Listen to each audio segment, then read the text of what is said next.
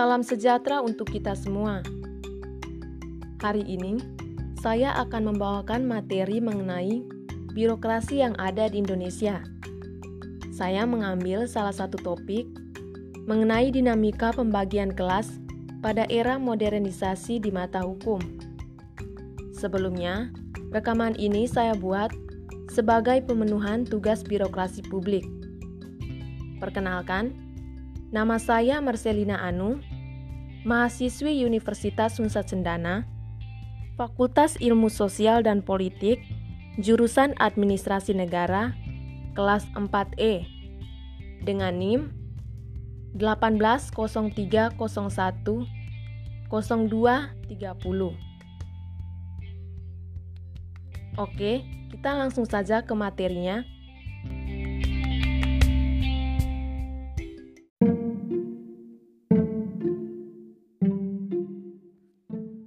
Pembagian kelas pada era modernisasi masih nampak sangat jelas di negara kita Indonesia.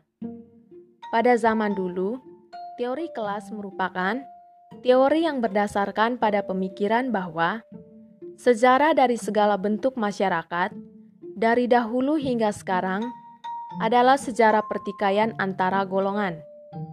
Analisa Marx mengemukakan bagaimana hubungan antara manusia dilihat dari hubungan antara posisi masing-masing terhadap sarana-sarana produksi, yaitu dilihat dari usaha yang berbeda dalam memanfaatkan sumber-sumber daya yang langka. Menurut Karl Marx, dalam komoditas dan kelas dapat dibagi menjadi dua kelas, yaitu kaum kapitalis atau berjuis yang memiliki alat-alat produksi, kaum buruh atau proletar yang tidak memiliki alat-alat produksi, ruang kerja, maupun bahan-bahan produksi.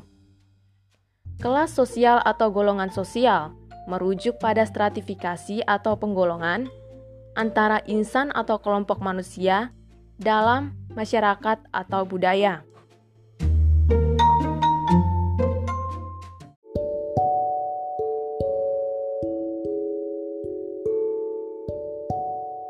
Setelah kita melihat kenyataan pada zaman sekarang, menurut saya, masyarakat masih menjunjung tinggi pembagian kelas yang dapat dirasakan dalam berbagai aspek dan segi kehidupan.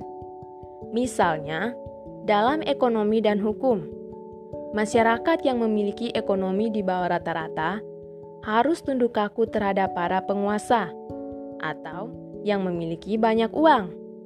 Bahkan, dengan kekuasaan, mereka dapat memanipulasi hukum sehingga muncullah berbagai macam problema. Salah satu istilah yang sering kali kita dengar di masyarakat bahwa hukum di Indonesia berat sebelah atau dalam tanda kutip tajam ke bawah dan tumpul ke atas. Arti dari istilah ini adalah sindiran nyata bahwa keadilan di negeri ini lebih tajam menghukum masyarakat menengah ke bawah dan menghormati para penguasa.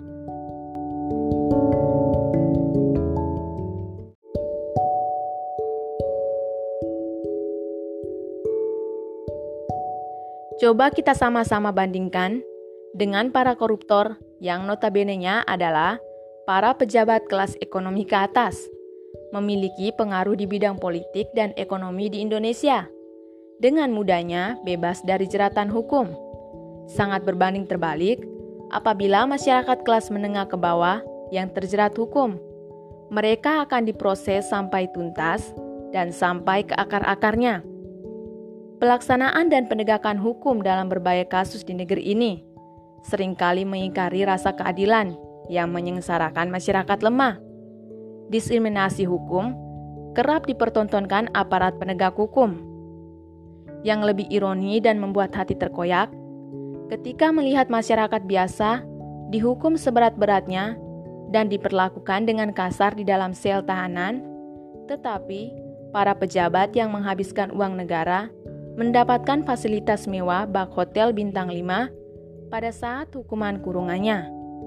Inilah hukum di negeri ini yang tidak dapat dipungkiri masih memegang teguh pada istilah pembagian kelas.